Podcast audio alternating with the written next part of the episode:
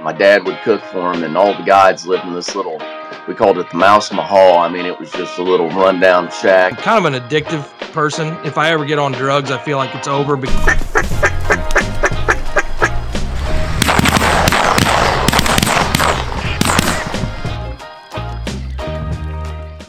All right, everybody. Thanks for tuning in. Uh, looking forward to this episode. We've been trying to put it together for a little bit. Uh, we got a busy guy on the other end of the line, uh, Ben Higdon with Higdon Outdoors. He's the vice president there at Higdon, and a uh, really interesting guy to talk to. Ira and I both know him well and uh, have enjoyed working with him. How's it going, Ben? Great, great. Hey, and you guys are the ones that are busy. Don't put that on me. well, you're busy doing important stuff. We're busy spinning our wheels. I think that's all of us. Uh, how's it going, Ben? Good, good. Beautiful day here in Western Kentucky, so can't complain. Our favorite time of year, tax season. That's what I was doing today, running errands for the accountant. Yeah, I thought you were going to say turkey season, but yeah, tax season. Okay, I can get there. Ira must be on. Well, there's only, Ira's one thing in tree season. What did you say? Fishing? I said you you must be on extension season, Ira. Oh yeah, there's the turkeys haven't been treating me very well, but I'm sure the tax man's gonna treat me worse. So yeah, they they always uh they always deliver. uh, best best part about the best way to avoid taxes is to not make any money. So I'm there. You guys, good luck to you. Uh Ben, we kind of want to in the theme of this podcast, you know, we hit on business and and uh, entrepreneurship and things like that. Your story with Higdon is is an interesting one. It's a company that you know a lot of people know in the outdoor industry. It's a name synonymous with waterfowl. Um, m- more recently, it's real synonymous with um, different kind of innovative products and different companies that kind of fall under the Higdon umbrella. So, you know, that's where we are now. But taking it back, uh, rewinding it a little bit, kind of take us through a little bit of how Higdon started and kind of how that family business came to be, and and let's kind of work our way through through that for some folks that that don't know. Yeah, sure. you know, uh, I guess that's a, I think everybody who's in the outdoor industry, certainly the waterfowl industry, most of these uh, are, are people that are love to hunt, you know, and they're passionate about it and have a good idea and then that kind of rolls into something more than they ever thought it would be. Um, and you know that's kind of what happened with us.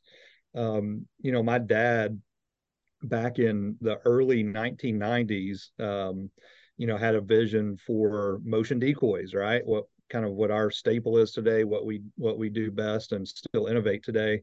Um, you know, he had an idea for a you know a spring neck goose decoy. He called it the finisher and, you know, at that point, there really wasn't any motorized motion decoys out there to speak of. Um, you know, so he was a little bit ahead of his time with with uh, with that concept, and you know, really, uh, you know, my dad, uh, my family here in, in Paducah uh, comes from you know a variety of different businesses. We have a furniture store, um, we have a, a Higdon Food Service, and big real estate uh, you know, company and things like that. And um, you know, my dad wanted to go out and do uh, make a decoy factory. Well, they all thought he was crazy. Um, they were like, Mark, you're going to go out and pump your money in. We've got all these great businesses we can build off of, and you're going to go make a, a decoy factory. And it was not expensive or not cheap to get in the manufacturing side. So anyway, he kind of pushed through that. He's stubborn uh, you know, wouldn't take no for an answer. Um, and went over to Metropolis, Illinois, uh, built, uh, rented a, a, building from the city and put in paint booths and a, um, you know, a full, uh, uh, you know, system to manufacture decoys and started making the finisher motion goose decoy. Um, and, you know, I guess for you know for me, I was in high school at that time, and we were hunting. I was into hunting, but I wasn't just crazy diehard. But man, I, you know, he had a farm down in Ballard, um, really cool place. I don't want to get too off track here, but uh, it was like on 30 foot stilts in the backwater, and you know, slept 50 people, and they ran a, a, a big club out of there. We went and set this system up at all those pits. There was a lot of paid hunters. You know, we run 30, 40, 50 people a day through there. and man, these birds just absolutely ate it up. I mean, it really back then, you know, they weren't seeing that, right? There were tires and, you know, people had plywood cut out like a goose. And, uh, you know, that was the decoy spread. Some people had Bigfoots and stuff like that. But the motion, like, I mean, you could see it. Like these birds would literally, um, you know, you could see them key in on it. You could move them around in the spread. That's where they landed. It was wildly effective. So, and this finisher goose decoy. Yeah, yeah, the finisher goose decoy. Yeah, um, and so so I think that we we kind of all saw that and knew. I mean, that, that's just business, right? You see something that works, and you, you're like, man, this is this could be something. And uh, so anyway, you know, we we uh, built the factory up, and um, you know, spent two or three years kind of fumbling through it, and um, you know, finally got into Cabela's, I think in 97.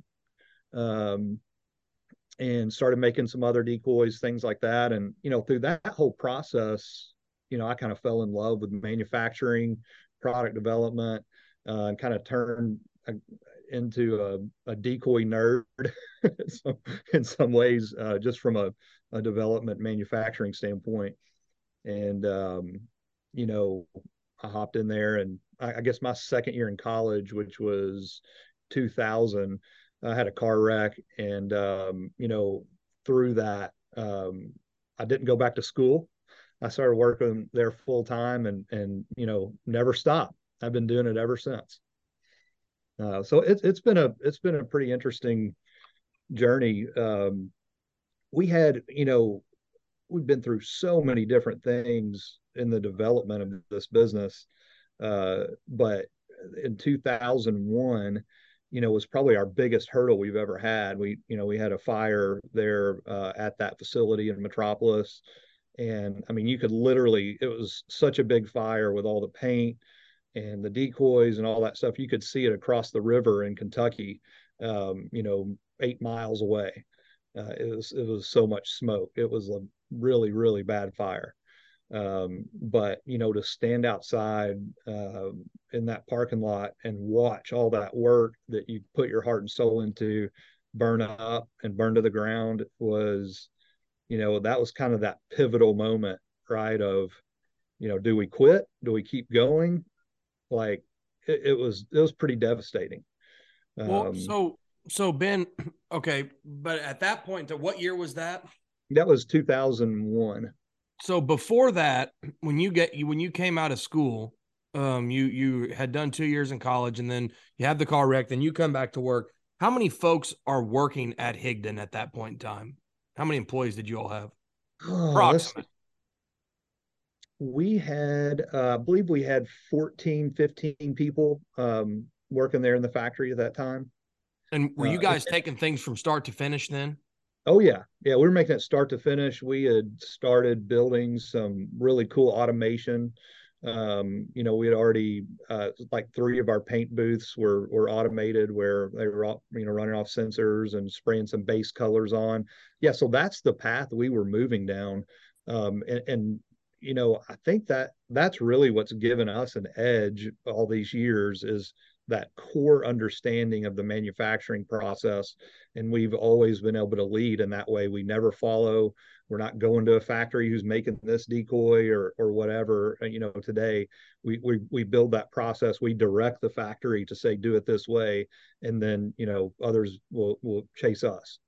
Um, and i think that's why we've grown and, and done well is that core manufacturing knowledge Okay, so that so that gets us. That's kind of just. I just want to clarify that because I, th- you know, that's something that it's not like you guys just. It's interesting to see. It's not like you guys just hopped on. and we're like, well, we can find a factory to make us a product. We've got an idea. I mean, you guys started by making the product. Yep. You guys have you guys uh, started in the decoy game about as ground floor as what you can, aside from you know running running a all wood decoy. I mean, you know, as far as mass producing decoys, you guys were doing it in a most grassroots family business way that that, that you could have been it sounds to me like. Yeah that's exactly right. I mean it, it literally started with an idea um, a patent on that idea and then an investment to manufacture. And it was the true uh, american dream kind of old school manufacturing mentality um, you know that's been present and really what makes this country so great uh, you know, as, as people having that vision and being willing to go out and take that risk, uh, which I commend my dad for. You know, he put he he went all in. so so you guys have the fire. Oh, go ahead, Ira. Well, I'm trying to remember. Maybe I remember wrong, but from from what I was remembering, you and John were kind of doing some other stuff, and you and you had the fire. And wasn't your dad kind of like disheartened and kind of just ready to throw in the towel? And you guys came and kind of took over and and gave them some ambition to, you know, do whatever it took to keep it going. Or did I remember that, that wrong? No, I mean that that's not not exactly like that, but uh, you know, I guess we uh, immediately after the fire, we tried to outsource manufacturing uh, in the U.S. for a year, um, and my dad had a massive brain aneurysm. Um, you know that year in 2003, if I remember correctly, um, and you know he's still with us here today and you know still calls me every day talks about decoys and you know he's still doing his thing. But you know that slowed him down uh, big time. And I, I, I think probably if john and i would not have stepped in at that point and said hey we're gonna we're gonna take this thing and run with it then that that you know he he was not in a position to, to keep the business going. I think that's probably what you remember yeah yeah so so at, the point of the fire, both you and John are both working. Your brother John are both working at at Higdon, correct?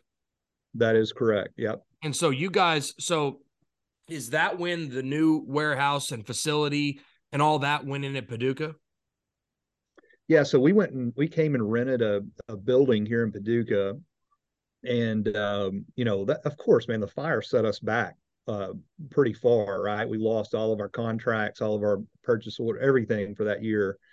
Um, and you know, my brother, um, he he kind of he was helping with the business, but he was uh, doing computer consulting and and building a, a business with with uh, one of our friends. Um, you know, which honestly I'm glad he did because that helped him mold him uh, from a process and system standpoint today uh, to make us good at what we do. But um, you know, we didn't have the hardly have the money at that point to fund anything except for purchase orders. So I, I think if, if I'm pretty sure I was the only full time employee. I think we may have had one other guy at that time um, to kind of piece all this back together, right? Uh, find the find our manufacturer, re-engage from a sales standpoint, um, you know, get all our products back in production, the marketing, the whole nine yards. Uh, so yeah, that that was, you know, I guess that's what I mean. That fire was a pivotal moment for uh, this business. And and so you've got you've you've gone from let's say what we were saying when you started, let's say a dozen or fourteen people, and now Higdon is an I would call it an industry leader in several categories. But now you're now you're employ. I mean, how many people does Higdon employ now? About the same, or has it? No, no. Today, I think we uh, I've got somewhere between 38, 45, 50, depending on season. You know, obviously we're we're uh, heavier, we're staffed heavier in the in the uh, hunting hunting season than we are right now. But I think we've got 38 today. That's pretty. And the thing I always thought was cool about Higdon was or the think about that's cool about the culture of the place is it really you know everyone always kind of says it but it the time that i've spent there at your all's places it's been more like a it is more like a family you can tell it's a family business because everything from dinner and lunchtime and your mom i mean your mom was there cooking and stuff i was like what the hell is going on here? This is crazy. But uh, it was really it was a really interesting uh, workplace and it was pretty cool um, dynamic there. Yeah well I, I appreciate that. I mean that's a that's important to us. I, I think that we kind of grew into it that way. You know, all our family has always helped the business and been involved in the business, and that's just how you know what it's grown into. And um, you know, we kind of view it as if you're going to come here and work here and you know invest in us and you know say hey this is where i want to build my career then we treat you like family and you know got each other's back and you know we'll go to bat for anybody that that is employed here and honestly even the people that have left and moved on i'm still great friends with a lot of them um, you know my mom cooked lunch today uh, for she cooks lunch for everyone's birthday So, you know, that's about 40 lunches a year. that's pretty quick. So she cooks about every week. Um, and yeah, and outside of that, you know, it's just how, you know, try and treat people the right way. And I think we all respect each other and, and, um, I, I can't tell you how many people have come in here from the outside over the last five years and said, this is the hardest working group of people I've ever been around. And, you know, there's really no better compliment than that. Absolutely. Absolutely. I mean, that's so go up when mom's cooking. Do all your neighbors come from uh, across the street and smell the fried chicken and like, well, we're here. You know, I see a lot more people on the day she cooks than on the day she doesn't. I'll, I'll just say it that way. well, it's not would not be uncommon to have 50, 60 people in here on those days. And she loves it. You know, it's like the more the merrier. That's cool. So She's awesome. Talk talk a little bit because I know with the work that you guys are doing and the amount of work, and that's what that's the time that I've spent down there is like people people are i mean it's, it's a cool environment but people are most definitely working i mean this guy's in here working on this this guy's working on that obviously there's some crossover but it's pretty not that people don't wear multiple hats but especially now it seems like you know, that's the guy for that. And not that he doesn't do other stuff, but he's focused on you. Know, you got you got guys on online, and it seems to me like um, it's just super efficient that way. But talk a little bit, Ben, about the people that you have because you can have a, a great culture and definitely a culture in a company is what makes a huge difference. But you've also got to have the right people too. And you, I feel like you guys definitely have had and do have some of the right people in place uh, in, in all of your companies. Yeah, you know, I, and it's a the I mean the people are what make it happen, right? That's what it's all about. Um, and you know, I think that our kind of our our business historically was if you were here, you were wearing multiple hats, right? We had one guy doing social media and tuning calls and you know n- another person answering the phone and doing shipping and you know so on whatever right we kind of all just hopped in and got it done as we've grown uh, to your point um, you know we've tried to get get that dialed in better where people are owning uh, uh, their sector and and and making it better. But uh, yeah we have a great sales team. Um, you know bo and brooke and you know even uh, you guys sometimes uh, when you can uh, join us on the shows and uh, just a amazingly talented um, group of guys in product development and, and um, you know in marketing. Really really talented uh, young and just have the world in front of them i mean they're going to be stars in this industry over the next 10 15 years i guarantee you um, that they're just you know really good at what they do. But really, even well, that are are go ahead. They're and they're really really good people. I mean, like you know, the people that you have working for you. There's people that are good at their job and and whatever else. But I mean, those guys are legit like really really really salt of the earth good people i always enjoy spending time with them they're always positive. They are always super friendly to people, no matter what's going on, good situation, bad situation. You know, when when people ask me about the other people that are part of the team, I'm like, well, the main thing I can say about them above everything else is that they are legit, really, really, really good guys. Yeah. Yeah. That's hard to come by. I agree 100% all good guys and friends, and you know, it's a it, it's a really cool group. Um, and EMP, you know, I, I spend just a second talking about that. You know, when when we decided we want to wanted to uh, make a TV show and kind of saw, you know, 10 years ago, everything's changing over to digital media and things like that. I, um, I went to high school with Kurt Stewart and he had just um, always a creative, talented guy and uh, he had just started a EMP, um, you know, videography uh, firm here in Paducah, and they were doing weddings and commercials for banks and you know stuff like that. And uh, called him up. I was like, "Man, you want to come with us and you know shoot this TV show?" And we're trying to put one together, and you know we we can't do it. Like we can, we're hunters and we can get out there and get the footage, but we can't put it together and make it exciting, tell a story. He's like, yeah, I'll come try it. And went out there and, uh, man, he couldn't duck and land right in front of us. He's looking over his shoulder. He didn't know where the hell anything was. I was like, oh my God, what are we doing? This is the, this is a train wreck.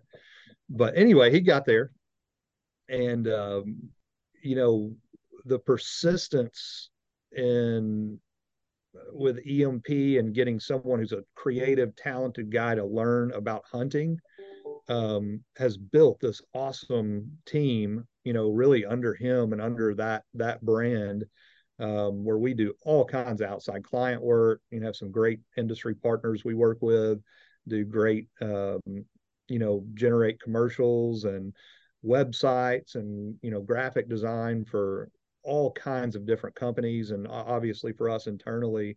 Um, but it's all about the people, right? I mean, a bunch of talented guys that get along, work hard, and there's just no limit to what they can do.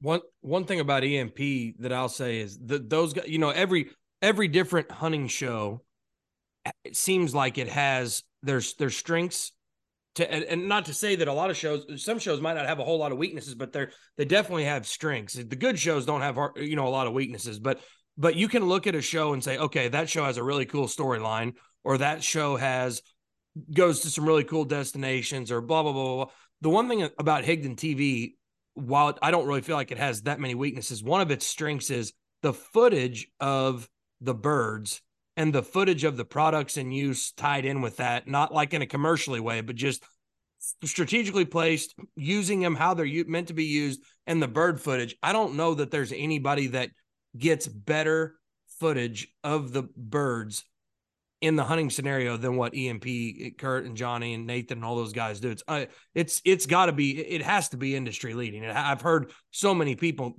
you know say like, man, I don't watch a lot of TV and I turn it on and I see Higdon and it's like, what the hell is this? Like you know they might not have watched outdoor TV in a little bit and you know they're used to they're used to old whatever XHA ones with with uh you know the mini tapes and stuff and they're turning it on seeing this high def incredibly captured stuff. It's it's not it's not normal the uh, uh, the the stuff that they get that's for sure.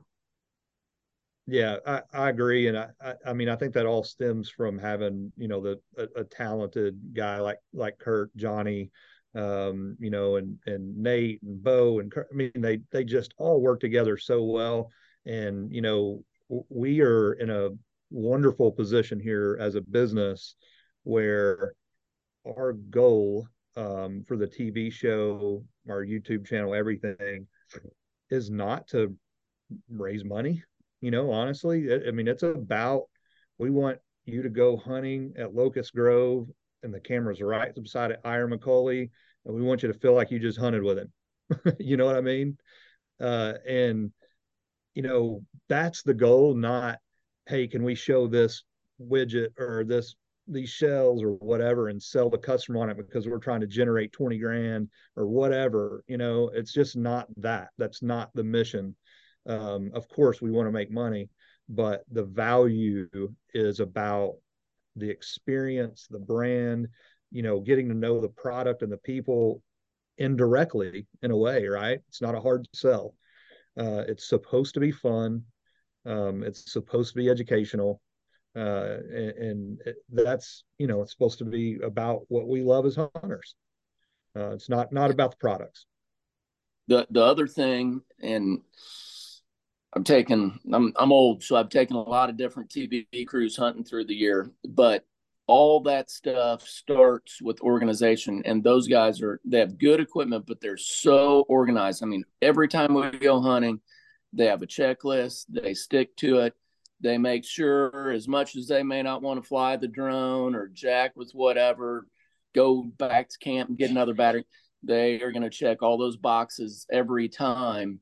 And uh, I mean, you can just tell with the final product, you know, that like every single rock's been looked underneath and overturned. And you know, if you don't do that, you can you can tell with the final product because you just don't have it. You know, it's just not there, and they always have it. Yeah, no, they're they're good stuff for and sure. it's nice. The thing I like, I, we don't have to. I'll end the the part. I got, I got a couple other things I want to get to, but I'll end the part on EMP with this, saying you know putting the right people in the right spot. You know, a lot of hunters that I've seen that are hunters first and cameramen second, they understand what we're doing, but they can't capture stuff like what those guys can, who are artists yeah, first. And it's it's so shout out to EMP because you well you guys all you know all of your digital stuff looks awesome. Uh, so good job to everybody who's part of that. It's it's just a cool part of the business. Yeah, thank you. Uh, so here's one, Ben and Ira. You can help answer it too. It's kind of twofold question, but you know when Momarsh, Ben, when you guys bought Momarsh uh, as a company, one, I want to ask you what kind of drew you to the Momarsh as a company? Why would that be a company that you'd want to bring kind of under your umbrella or into your family of companies? And then Ira, why would you want to sell to Higdon whenever you had other folks that you might have had an opportunity to sell to? What was that? I mean, I know what it was kind of like and kind of what it came down to, but explain that um, because it's it's interesting to me. Who do you want to start? Well, I, I, I can start for sure, and um, I've got the easy question. I think he's got the hard question: is why us? That's a that's a tough one, but um, why Momarsh? I mean, my God, who Momarsh is amazing, and so like, it is to the core um, what how a brand is developed, and when I say it's developed through solving a problem, right? a solution, a solution for a hunting situation, right? Um, like I have so much respect for that, the product line that was built, the brand that was built, um, you know, all of it. I mean, it's just a what an easiest decision that I've ever made in 20 years is is Momarsh a good fit here? I mean, it, it's like it just complemented every single thing we do. Um, you know, Higdon has never um, focused on those types of products. And honestly, even though we all use dogs and things like that, we just didn't know it inside and out like Ira does. And through that, he, you know, focused on it, built the right, built the products, built the brand. I mean, it's just a perfect fit.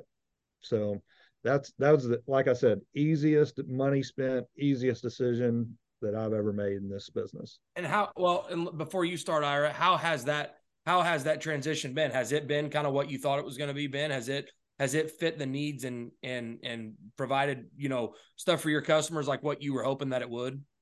Yeah, absolutely, a hundred percent. It's been what I thought it was going to be and more. Um, any shortcomings with the uh, deal, the Momarsh deal, you know, that we did, you know, four or five years ago, whatever it was, is um, on our side. Um, you know, from an execution of, um, you know, really getting those concepts that Ira was focused on and bringing to life and bringing to the customer, continuing to do that at that rate with that quality, um, you know, has been. I, I wish that was going faster. Um, and, and, you know we were just like had 25 products a year and we're just killing it. Um, but it's been a little slower i think than than we've wanted it uh, to be and that's okay. We've learned a lot and um, we've got a lot of great stuff teed up. And you know i i'd do it again tomorrow. So. Cool. I, I, I agree i agree with you. Obviously from an outsider's looking in, it, it, it seems like it's been awesome, and it seems like the company's, you know, it, I'm sure part of the reason Ira sold it, which I'm not going to speak for him, but I know that there's things that Higdon could offer from an organizational standpoint, a people standpoint, a logistics standpoint that we just weren't able to do whenever we were I was working at Momarsh. That just it's just not possible with a couple people and part time and all that stuff. I mean, and and just the limitations that that were there um, it's just cool to see what Higdon is able to been able to do bringing it in. Yeah, and I think you know the unfortunately the you know world even in the outdoor industry as small as it is it's complicated you know the requirements from uh, the customers and you know things are changing so fast uh, in the world today uh, it, it's a it's a lot of work man this is not a hobby you know business it's a it's a very complicated, um, you know, business. It's a lot of work. Uh, so, yeah. Anyway, hopefully we've done Momarsh justice and and represented what you guys worked so hard to build uh, well, and you know, hopefully over the next five ten years, it's even better. Absolutely. That's the plan, right?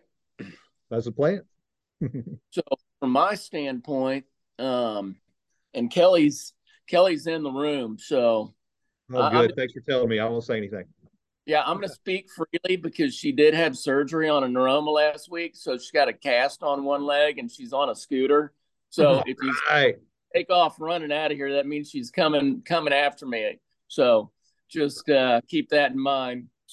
Uh, if you hear the clap, you know, if the scooter falls over, I'll let you know what the noise is all about. But uh, for me, I had just so many things going on. I mean, you know, Habitat Flats and the clinics and Momarsh, and she was, I, she kept saying something's got to give, and I kept saying, well, we'll sell it when it gets to this point. Then I'd move the bar, and I'd and she, well, you got to sell something, and I'd be like, well, now, and then I'd move the bar again. So she was kind of on me to get rid of something, and Momarsh was the thing that made the most sense because we owned it outright. I didn't have any partners in it. Um, and it was it was pretty nimble, you know. So anyway, she finally kind of broke me down, and uh, uh, really, I wasn't very motivated to sell at all. Um, I knew it was growing by leaps and bounds, and of course, you just you don't. No one has a, a crystal ball, so you don't know exactly what the future is going to hold. But everything was going really well, so I really only talked to two people and I think everyone that's listened to this would understand my passion of the business. Like being a veterinarian, sure, I love it, but I'm not passionate about it like I was with Momarsh and, and am about hunting and still am about Momarsh. I mean, there's no one that's a bigger fan than me. Um, so one of the companies was a private equity company, which oddly enough is still involved. But at the time, they were very interested in purchasing it. And then I talked to John and Ben, and being a passionate, dyed in the wool, grassroots guy, I was like, and, and seeing what had happened with other businesses that had sold to private equity along the way, and they just kind of lost their identity and and just, mm-hmm. you know, and I think a lot of things have changed over time with private equity in general, in the veterinary world across the board, where private equity really has come more full circle where they understand the importance of the community of the business that they're buying and they don't try and come in and just mandate things and and cut with the hard budgetary knife and all that stuff.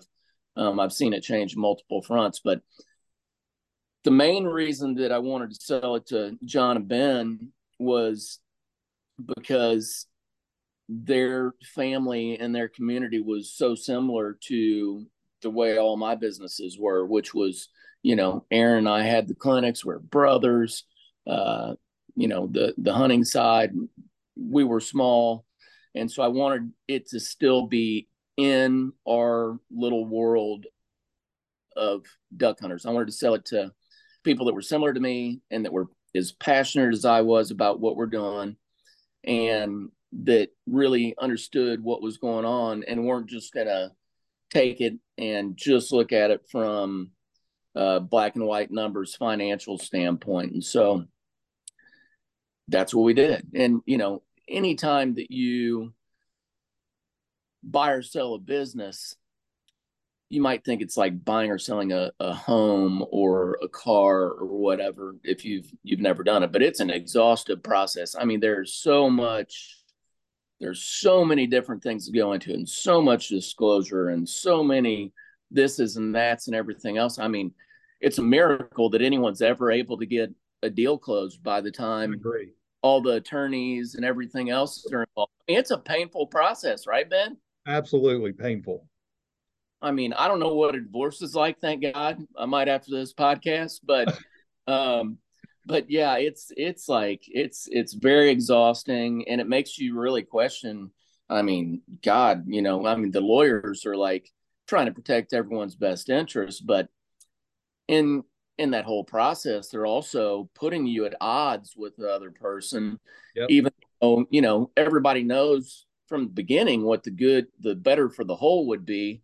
But then you know they're they're fighting hard for your interests, and it's just a it's just an odd deal. Um, so we get all that done, and uh, and then who knew that that so many things would change in the world? Like you know the tariffs. We had no we basically paid no taxes on anything except for the Invisilab for the most part everything else furniture. And then you know trump uh like him or hate him in our world he didn't he didn't help our business by the tariffs that that he put in i mean they were there for a reason but it it's something that's going to be passed on to everybody that's consumer, right?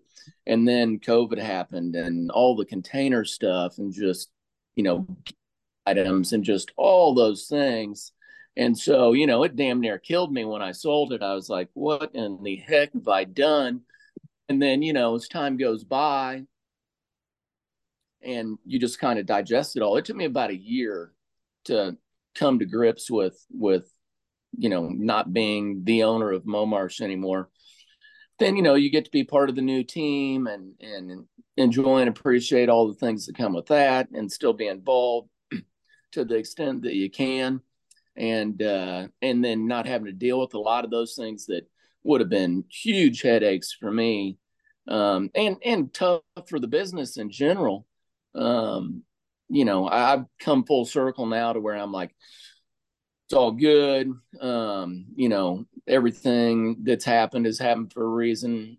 We're in a good spot. The brand's still growing and powerful, and and everybody's working hard to continue to bring new items to market that'll continue to solve problems for people. And so, you know, I'm I'm good with everything uh, about the sale and the relationship. Although it wasn't a it wasn't a seamless road on my side to get there uh, just because you know that was my that was my baby, like selling the veterinary clinics or some equity in them. We still own equity in it, but you know that was that was pretty easy. Uh, turning over the reins to Momarsh was pretty hard. So, but it's yeah. it's been great. It's he said he great. took a year to get over it. It was a fucking it was a full year, that's for sure. Might have been months. it was a year times two, right? Hey, you're not on this podcast. Kelly remember. Kelly knows it was a year or more. Well, no, I mean it, it's funny, you know. I, I don't know if we've ever even really talked about this. Kind of funny to be doing it uh, here while we're being recorded, but uh, you know, I could totally feel that. You know, and I I cannot tell you how many times I've stepped back and thought, man, like I just can't imagine going through that process and and selling right, and eventually, you know who knows? We'll probably be in that position someday right? And and uh, it's like such a, a mental and emotional process. It's just so challenging.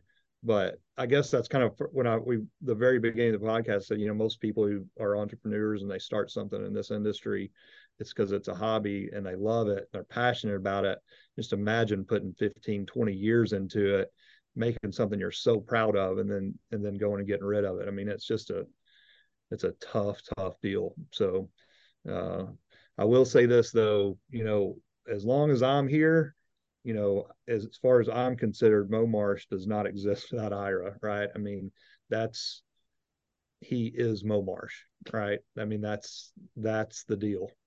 Um, it's just how it how it is, how it has to be, and um, you know, that's what we're going to keep doing.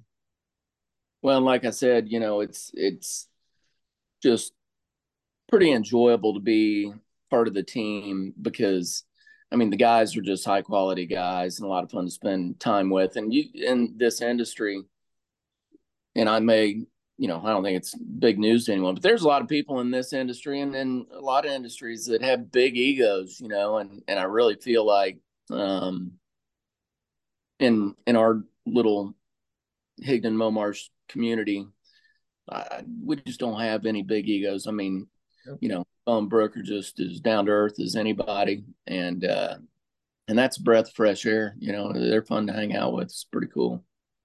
Yeah, you know, one one thing I always like to say is, um, you know, if, if I say, you know, my brother and I are partners in this business, you know, we treat the business as like our third partner, right? Always.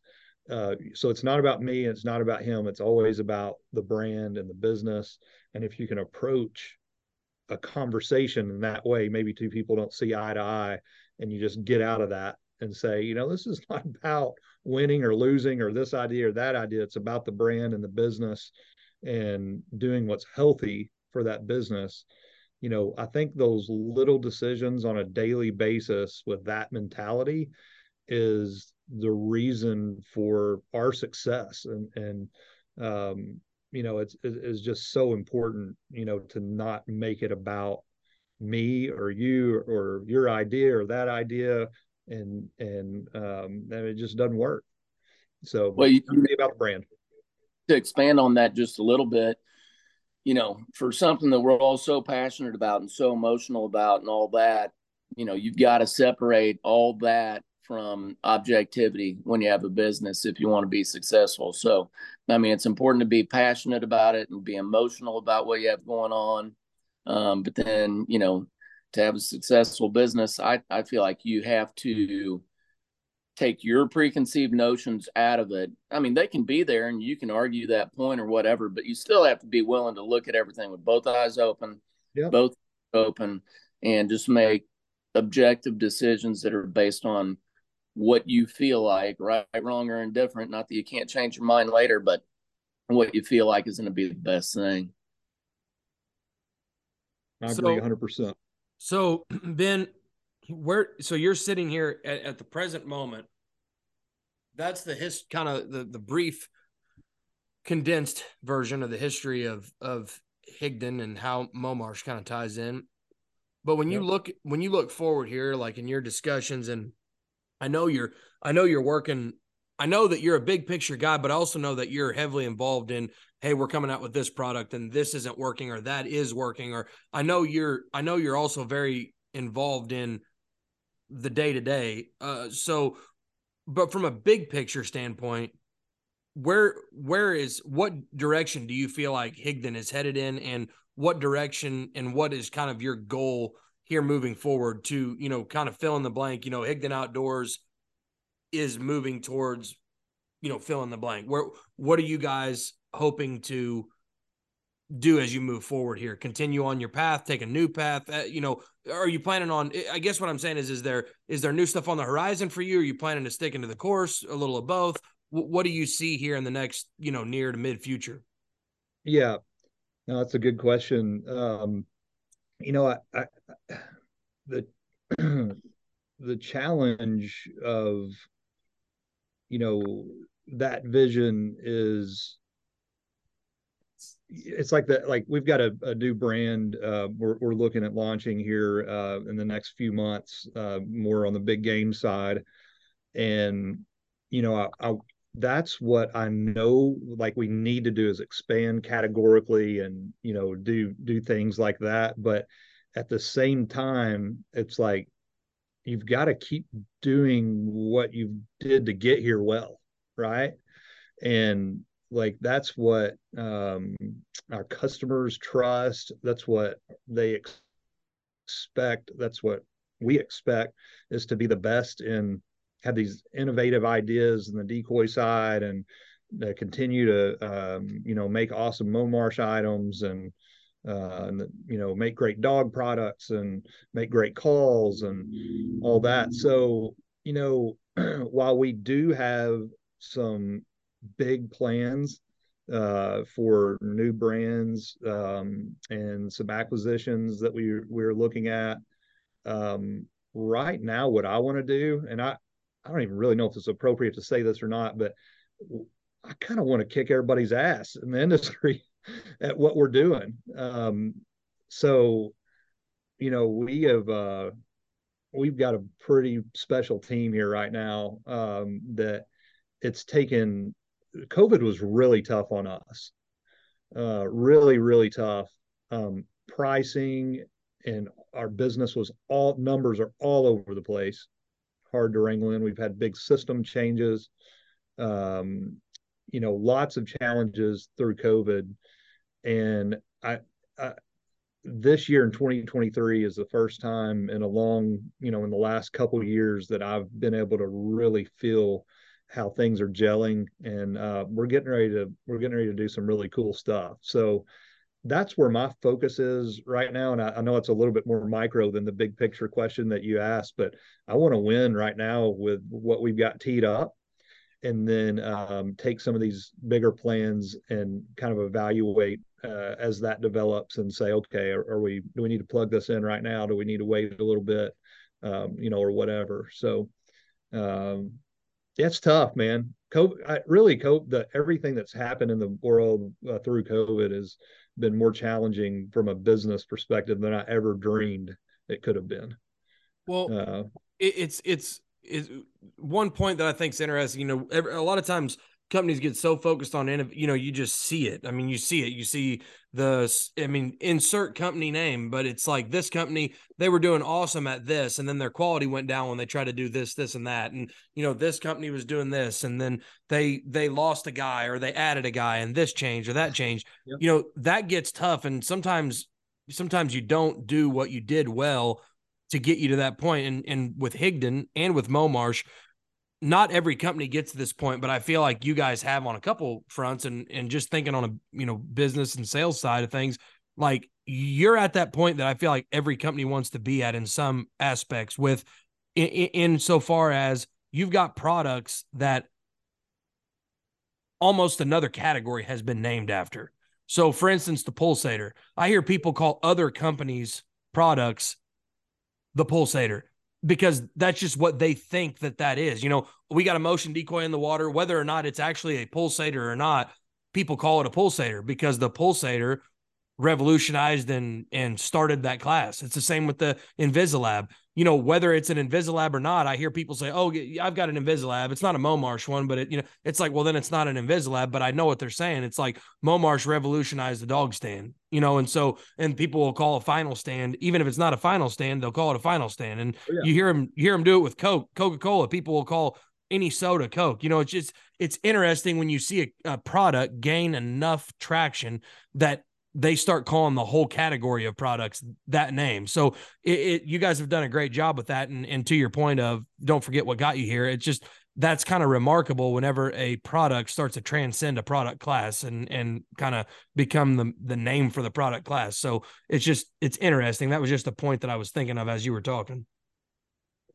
Yeah, no, that's uh that's really cool. I I, I guess I don't get to see it quite that way because sometimes I feel like somebody may say pulsator and they're just saying it because I'm there or something like that. But right, uh, you know the yeah the the uh, uh, big Bigfoot decoy, right? Everybody still calls says Bigfoot on, on those uh, full body decoys with the feet on them, no matter who makes them. And the right, uh, Mojo has done a great job uh, marketing and, and, and building that. So yeah, I mean that's the cool stuff, right? That, that over time, I'm sure you feel the same way, Ira um, you know, over a 10, 20 year period, you kind of build that brand equity and, um, you know, it feels good. I mean, that's kind of the fun stuff, right? That's, that's, uh, that's the stuff that you're proud of. And, um, so it's all about that, you know, all that is, it's just, um, it's just about having a vision and seeing it all the way through. Uh, you know, foam filling or the bright decoy or the pulsator or uh, you know the final stand the Visilab the I mean uh, Invisiman I think is one of the most coolest innovative items. Um, you know it's been a hard to get consumers to learn what it is. Uh, I had to demo it for me two or three times before I figured it out. It's ingenious. Um, but yeah man that's that's fun yeah, my old employee Josh Ditch, who's a hell of a taxidermist, but he was really our only employee that was full time anyway. I was trying to explain it to him. He's like, "What are you even talking about? What what do you?" He was like, "This is this. It doesn't make any sense, but it's it's it's good product, fun product. Um, it really is." Uh, I want to circle back just real quick. Um, because so many people, and I'd be curious how you guys transitioned from uh, domestic manufacturing after the fire to, you know, sourcing stuff overseas. And, you know, there's so many people, even still in today's world, that are like, Chinese shit is junk. It's just, it all is just worthless junk. And obviously, we have a, a whole lineup of products that come from China that are, you know, high quality and turnkey and, and, and all that. So, when you guys, when your factory burned down, how did you go from domestic manufacturing right there in Metropolis to sourcing stuff where it made the most sense. And one and one yeah. other thing, Ben, I know you got I know you've got something going on after this, so when you hit on this, we'll we'll hit on this and then we'll kind of wrap it after that because I know you got stuff going on. So sorry to keep you. No, no, that's all good. That's but I do want to hear the answer to this. Yeah, pretty pretty interesting uh, story uh, and how we did that. I, I would say this is I don't know if this is how you're supposed to do it. This is how we did it um, you know, like I said, after the fire, we were resourcing in the U.S. and going through that process. That is what I was focused on. I was working with a company um, in uh, Evansville, Indiana, um, and trying to get all that set up. My brother was on online looking at different factories that were, you know, could potentially make decoys. right And we found a guy over there that was not making decoys. He knew about plastic said he'd be willing to work with us. And his, uh, he was actually grew up in Ballard County, Kentucky, which is where I hunt. And um, his grandfather and my grandfather were like, you know, went to school together and kind of a weird time. He lives there in China. Um, so the guy's name's Jay and so anyway, John emailed this guy Jaith, and he uh, sent us some information back, and we kind of worked out. Didn't even have pricing 100% dialed in. We just knew that it would work based on the information that he had provided. And I, uh, we we built this uh, monstrosity of a pallet. It was like this metal reinforced pallet had all of our tooling on it and stuff uh, that we salvaged through the fire and shipped it to China. Um, got the ETA on it. I booked a plane ticket and um, met that that shipment over in China and uh, rode with it to the factory. And we spent the next uh, two months replicating our factory in Metropolis um, there. And today, still even 20 years later, um, we have just added on to that model and no one else is doing it that way. And I know because I've been to a bunch of them, you go to a bunch of other factories and they've they've chipped away at it and, and copied a lot of it. But um, you know, it's just like everything else, right? It seems complicated. You get into it, and it's like how do you eat an elephant, right? One bite at a time. And that's what we did. We just nibbled at it until we saw that vision clear and then we said we're not going to stop till we get it done. So I bet you ate those two months. I tell you what, when I went over there, it was right in the middle of. I don't know if you remember this.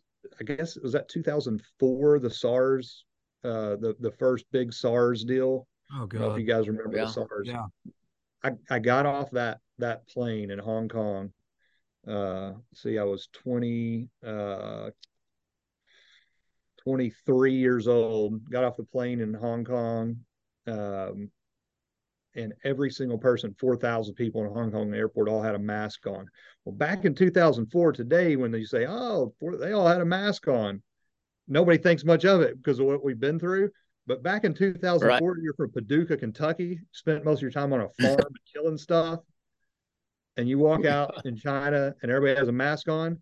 I I literally almost started crying. I got choked up. I went to the phone and called my mom. I was like, "What the am I doing here? I I've got to get. I'm gonna die over here." Uh, but I just yeah, just move forward. So, but yeah, it was miserable. Hey, you blend a mask. Right, exactly my mom did sneak a mask in my my uh, suitcase because of that. So I, she's I called her. She's like, the mask is under you know this. I was like, oh, thank you. So pretty pretty wild, man. We've got I I could literally sit here and talk for two hours about all the silly stuff that we've we've done over the years through the business. It's it's it, there's some pretty good stories. It, is it is have you been to China lately, Ben, or is it pretty is it pretty well able to to rock and roll over there without you making trips back and forth? You know, we we just uh no, I think it's hurt us a lot. Not I mean, we I was going over there three or five. I've been over there 65 times, uh, three, three to five times a year every year from 2003 to 2020. Um, and, you know, I haven't been since the end. I think I was there in December of 19, right when I got home was the first time I'd ever heard of uh, any anything related to COVID. Um, and then that kicked off right after that, you know, right there in the beginning of 2020. And I haven't been back since. Uh, they just opened things back up where you can travel over there, but I'm gonna hold off just a little bit. I don't blame you.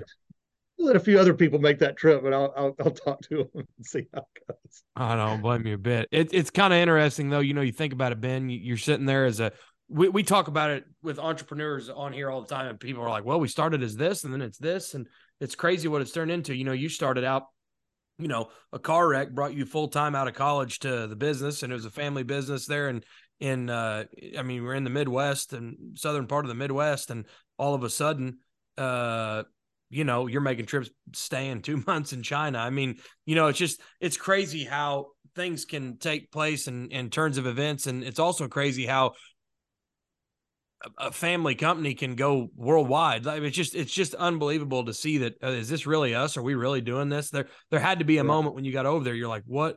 What in the world? I mean, this is ridiculous. Absolutely. I mean, obviously, you said you told your mom that, but uh, in your mind, you just had to be thinking, I can't believe I'm doing this. exactly. No, it's true. And you know, you're right. You had a car wreck. It gets you know, you quit college and go do this, and it works and you know we had our, our fire there in metropolis and we're doing all the things we're talking about right now and probably about 2007 2008 you know we were at a position here where uh, my my my brothers my dads my moms my grandmothers are even i think his in-law and people's pensions all collateralized you know for the business and we ran that all the way down to maxed it out, put it all on the line. So crazy, crazy. It's and awesome. It really, I mean, one one thing we see and hear over and over again is you know so many people when you do have when you do finally make it and you don't go bankrupt, lose your mind and everything else. You know, a lot of people just think that it was all handed to you on a silver platter, but the truth of the matter most of the time is that you know you took a lot of risk you you worked amazingly hard and throw in a little bit of luck and and sometimes it all works out in the end but it's definitely not just because you happen to be born right you know it, it's a recurring theme over and over again that you know you had to take these risks and put in all this effort and time and and give mm-hmm. up your life you know and then sometimes you end up coming out of it okay on the backside well you know, and you look at it, how many, I'd say 95% of businesses, somebody had to bust their ass or go super close to being potentially broke and putting it all on the line, whether that was generate the first generation, the second, the third, whatever it was. But another thing that people don't think about, and I've never been um, I've never been handed a business over to run, so I can't. You know, I wish I had, but I can't. I can't really speak on that. But one thing, or I'm not saying you were just handed it, Ben, but you know, taking on it as a second generation coming into a business. Yeah. One one thing that's that people don't think about is that's a lot of pressure on you guys. I mean, you know, if you start making a couple of these purchases, Ben, let's say you buy Momarsh and it's a complete flop. Let's say you buy acquire another company, it's a complete flop. I mean, it doesn't take too many complete flops to to hurt Higdon in a major way. And you know, you might not have been the guy that quote unquote founded the company, but the company's found a lot of success under you and John, and have you've taken a lot of risk, and and that's a that'd be a lot of pressure. Like, hey, I hope I'm doing the right thing because you definitely don't want to be the guy that takes the business over, acquires the business, buys the business, and then run it into the ground, and it's not a business anymore. And that happens all the time. Absolutely, yeah, no, I I agree. And you know, I it's funny listen to you say some of that and like I I don't know I'm proud to like of course I I would love to be do what Ira did and found the business from that idea and and and and, and do it just that way.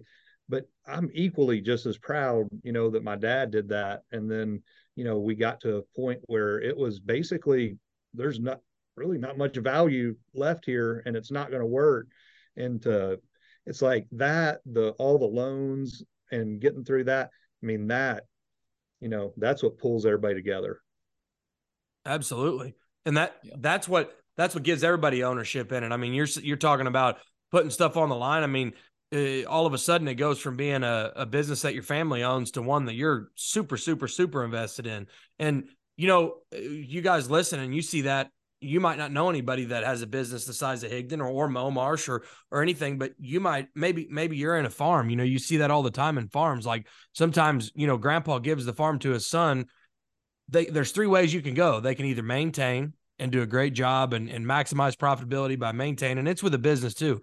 They can expand, you know, responsibly or irresponsibly, but they can have a, an expansion mindset and they can they can do it right or they can do it wrong. But you see companies, you know, you either sit there and kind of maintain pace get bigger or a lot of times you'll see folks that'll get smaller you know uh, they don't maintain relationships and in farming it's it's with with landlords you know maybe maybe we farmed a thousand acres and and the son can't get along with the landlords or pissed off the the renters and all of a sudden now you know we've only got 600 acres or 500 acres well or maybe they did a really good job and they actually put some money together and they bought a new farm or they got some more stuff rented and and they were able to take it to new heights and bring on new people and it's just it's interesting how every business, I don't care if it's a business, if it's a farm, if it's a, a, a partnership or an LLC or a sole proprietorship, it's just interesting. And we hear it all the time. Like Ira said, the common themes there really is when, when, when the push comes to shove and a new generation or a new person takes things over, there's a couple different ways it can go. And, and it's not,